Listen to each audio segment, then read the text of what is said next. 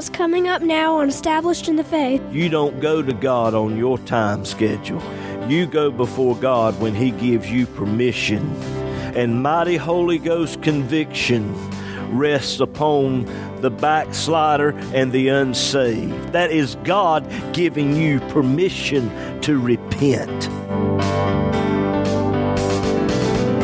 And welcome today to Established in the Faith. This is Pastor James Pierce of Friendship Free Will Baptist Church over in Middlesex, North Carolina, and how so very pleased and happy we are to be with you today. Got a great message lined up for you. Hope you can stay with us for the next 30 minutes. If not, let me encourage you to go over to establishedinthefaith.com. There you can listen to today's message as well as many others that are in podcast form. Well, we're going to go on into the message now. Hope and pray it'll be a blessing to you.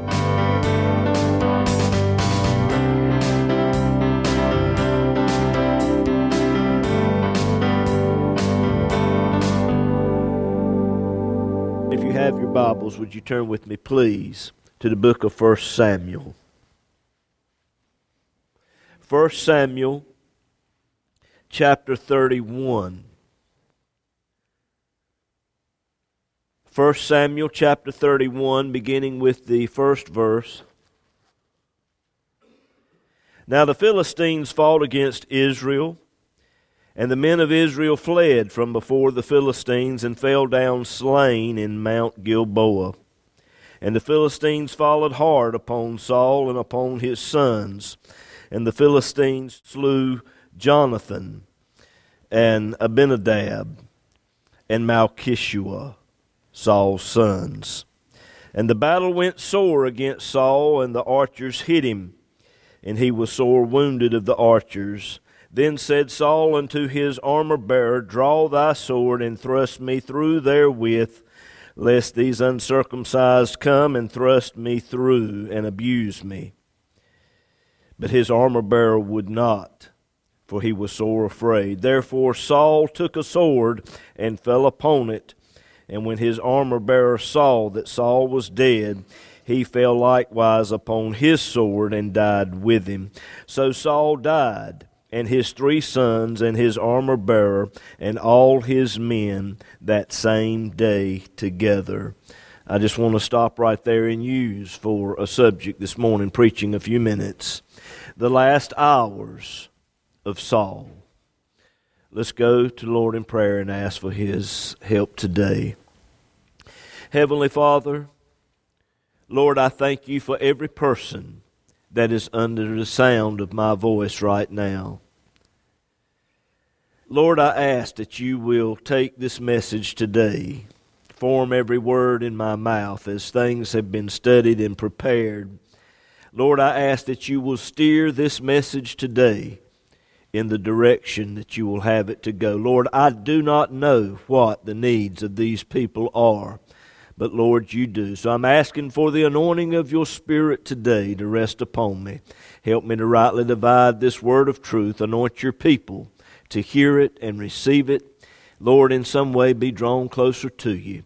And Lord, I'm careful to give you praise and glory in Jesus' name. And everyone said, Amen and Amen. The events of which I've just read to you today is sad indeed. But it did not have to turn out and be this way. God dealt with Saul time and time again. Even in the very beginning, as Israel went to Samuel and said, Make us a king. We want to be like all the other nations are. And God wanted Israel to have a king, and I believe it that God wanted David to be the first king of Israel. But David, at this particular time, was either not even born yet or was just a little fella at best at this particular time. And Israel jumped the gun, so to speak, and they wanted a king. And God chose the best that the flesh could produce, which was Saul. Anointed him with the Holy Spirit to where he had everything he needed to lead Israel. But Saul had some problems. He would not obey God. We can see it in the 13th chapter of 1 Samuel. Saul did not have a proper understanding of the sacrificial system. He had no confidence in the sacrifice. The sacrificial system pointed to Christ and what Christ would do for us at Calvary's cross. But he did not understand what it all meant. He did not understand what it represented. And he offered up a sacrifice himself without waiting for Samuel, a thing which he should not have done. That was mistake number one. And everything else that would follow, it all goes back to a misunderstanding and a lack of confidence in the sacrifice. The same can be said for the church world today. The reason a lot of churches are going off in the direction that they're going and the reason there's a lot of strife in churches today and a lot of church splits and things going on on the church scene that ought not to be, it all goes back to a lack of understanding as it pertains to the sacrifice, the finished work of Christ, and obedience to God's Word. Saul would not obey God. In the 15th chapter, God said, I want you to go in and destroy the Amalekites, kill everything. Leave no one alive, destroy the animals, kill everything. But Saul chose to keep the best of the sheep, and he saved King Agag alive. Still, would not obey God, and because of his disobedience, the Bible says that the Spirit of God departed from Saul.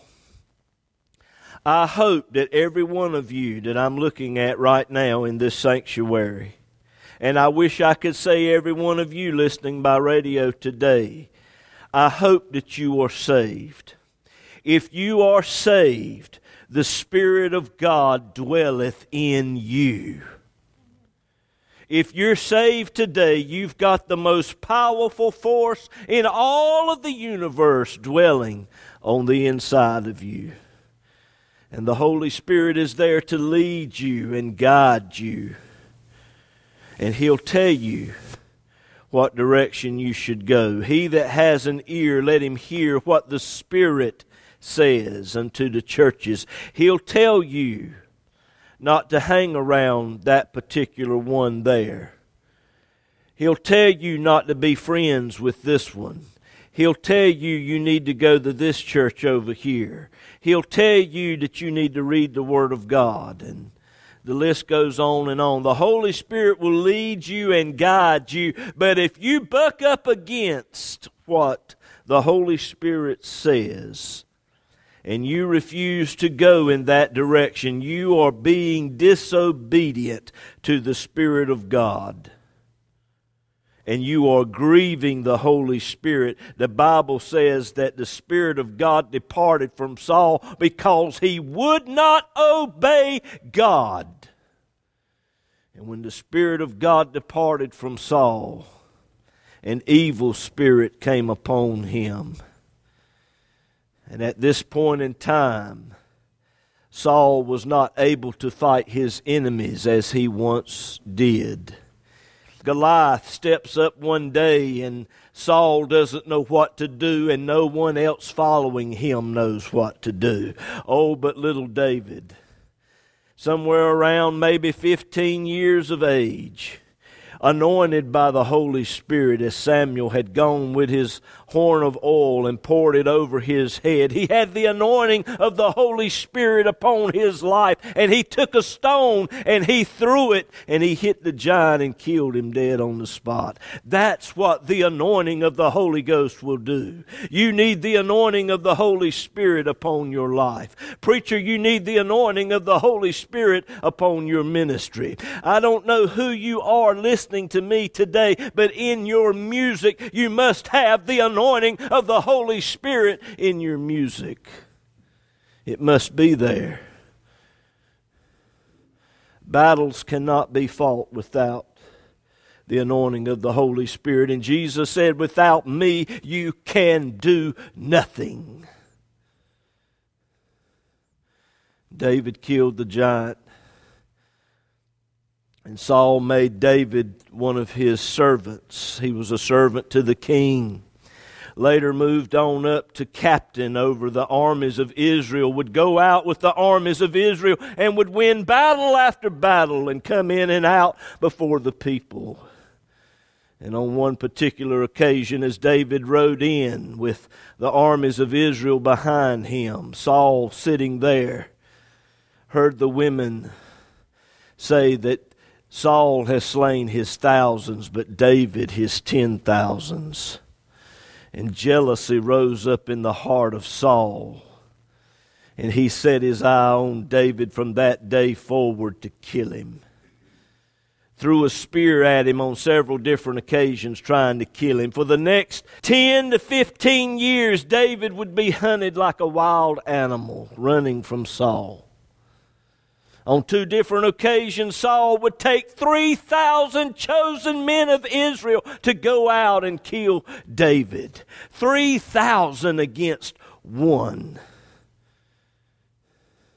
And on each occasion, God turned it around in David's favor. And God even used David to try to reach Saul. And on both of those occasions, Saul was drawn down to his knees and he repented, but it was a repentance that was short lived. You need to hear that. People can truly repent, but it be a short lived repentance. And this pressure of Saul trying to kill David, it finally got to David to where he went over into the land of the Philistines for some 16 months, fighting for King Achish.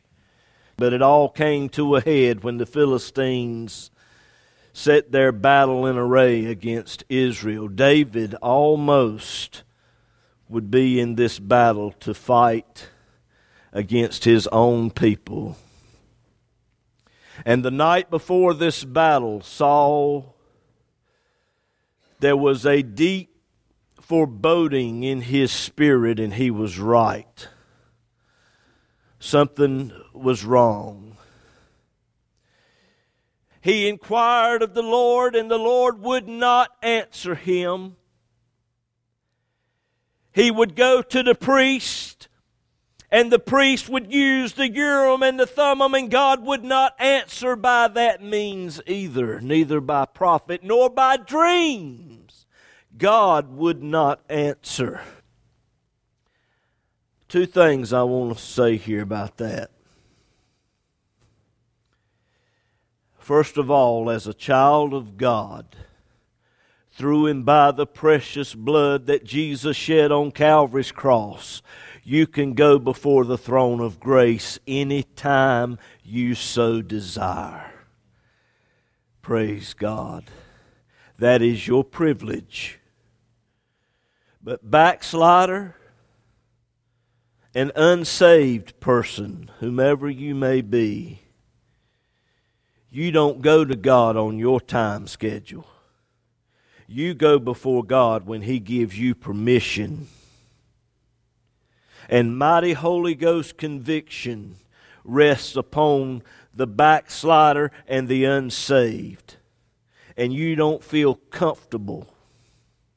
That's the convicting power of the Holy Spirit. That is God giving you permission to repent.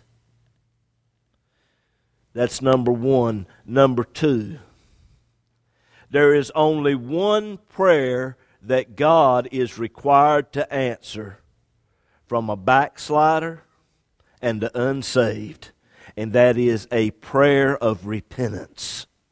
It's when they go before the Lord and say, Lord, I'm sorry for my sin. I've messed up.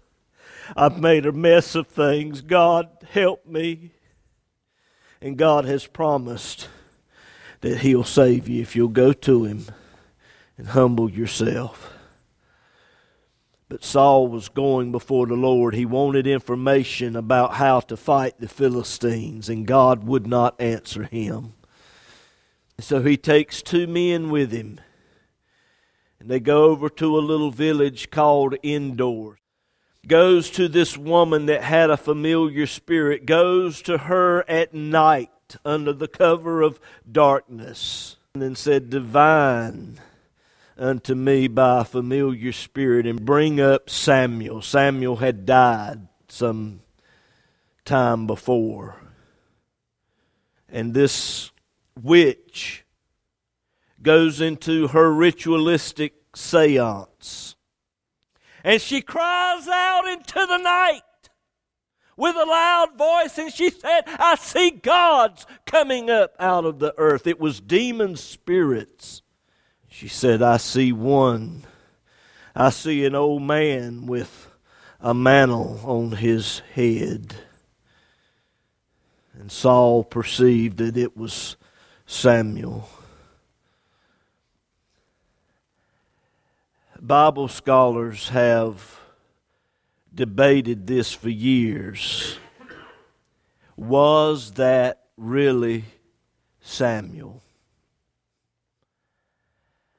I personally do not believe that it was, and I'll tell you why. I believe what she saw was a familiar spirit. It was a demon spirit that was familiar with things and took on the appearance of Samuel. And here's why I believe it was a demon spirit that she saw.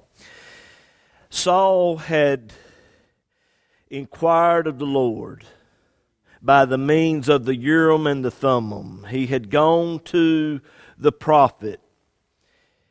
He had sought God by means which were allowable, and God would not answer him. Why would God answer him by this means, a means which was forbidden? Had God answered Saul by this means, he would have been going against his word. So I don't believe God had anything to do with these particular happenings here. He went to a witch. He wanted the opinion of a familiar spirit, and that's what he got. He communed with this demon spirit. And let me just stop right here and deal with some things. You, as a child of God, you have no business reading a horoscope. You, as a child of God, you've got no business playing with a Ouija board, tarot cards, going to a palm reader, or anything of that nature. You are communing with demon spirits. Let me go another step further. You, as a child of God, you've got no business watching horror movies. You are communing with demon spirits. Halloween is right around the corner here in just about a month or so from now. You, as a child of God, you've got no business dressing up like a devil, a demon, a goblin, a spook, or a dead person, or anything of that nature. You are communing with demon spirits. And you've got no business as a child of God participating in such things. And that's all I'm going to say about that. Whether that was Samuel or a demon spirit, it didn't do Saul any good. If anything, it made his situation worse because that demon spirit, Dana, if you will, pull it up on the screen. 1 Samuel chapter 28, verse 16. Wherefore then hast thou asked of me, seeing the Lord is departed from thee and is become thine enemy? Moreover, the Lord will deliver Israel with thee into the hand of the Philistines, and tomorrow shalt thou and thy sons be with me. Those words are chilling. Those words so gripped Saul. He was so afraid that there was no more strength left in him, and he literally passed out on the floor. And they aroused him after a while, and he was able to eat a little something, and he went home that night. The next day, as the battle ensued, Saul, who once had the Spirit of God upon him, now has the Philistines upon him. He watched as his three sons died beside him. The Bible says that the archers hit him. He was sore wounded. And he asked his armor bearer, Thrust me through with a sword, because if these Philistines catch me, they're going to torture me.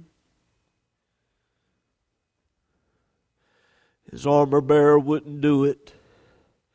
Saul pulled out his own sword and fell upon it, committed suicide. He died lost. He died an enemy of God.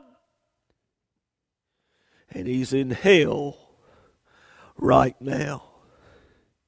He's been in hell now for over 3,000 years and will continue to be there forever and forever. And friend, it did not have to be that way. There are some of you sitting in this place, and I know there are many of you listening by radio right now. God has dealt with you. He has called you time and again. He has dealt with you. He has granted you permission to come to Him, but you would not. You said, I'm going to do it on my deathbed. You don't know what state of mind you'll be in, sir, when you're on your deathbed. Today is the day of salvation. God forbid you walk out of here today and you draw your last breath and you step into eternity. Where will it be? Where will you spend great eternity? I watched the news this morning. John McCain passed away. And they were talking about all the good things that he has done for this country and my hat is off to him. But when he stepped into eternity, the only thing God was looking for was the blood of Jesus Christ applied to the doorpost of his heart. Did he go before God and repent of his sin and ask Jesus to come into his heart and life? That's the only thing that matters. Your good works will not save you. Only faith in the finished work of Christ will save your soul and that is it. Where will you spend great eternity? This morning, I don't know your heart. Maybe there's some in this place, maybe there's some by radio. God's dealing with you. And you want to be saved, and you just don't know exactly what to do or what to say. I'm going to pray a sinner's prayer this morning. I'm going to ask this congregation to pray it along with me. They're going to help you. Just saying some words won't save you, but if you believe it in your heart, then God has promised that He'd save you. Let's go to the Lord in prayer and repeat this after me. Dear God in heaven, I come to you as a lost sinner. Please forgive me. Wash me. Cleanse me with your precious blood. You said in your word, Romans chapter 10, verses 9 and 10, if we'll believe in our hearts that Jesus died on the cross and rose from the dead, and confess it with our mouths, then, Lord, you would save us. And whosoever shall call upon the name of the Lord shall be saved. And right now, I call upon your name. And right now, I believe I am washed, I am cleansed, I am saved. Praise God. Hallelujah. If you prayed that prayer with me today and you meant business, you need to tell somebody. If you're listening by radio today, give us a call. The information will be immediately following this program.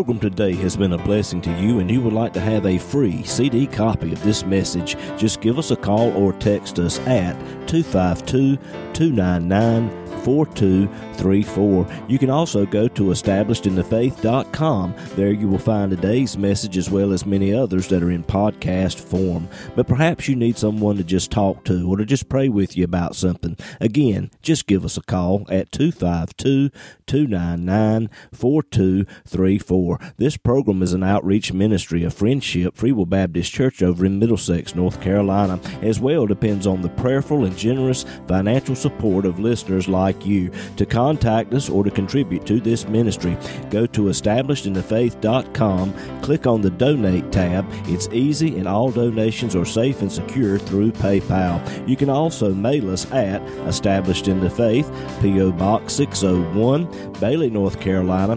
27807. We look forward to hearing from you.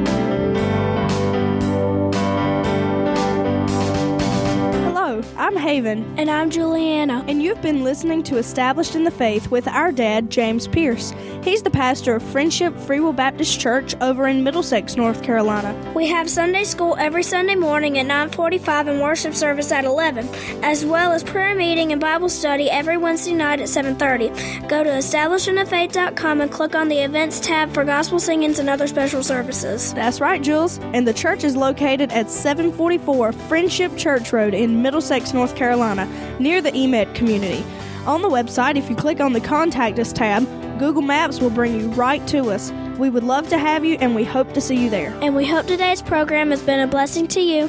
Thank you for listening, and God bless you.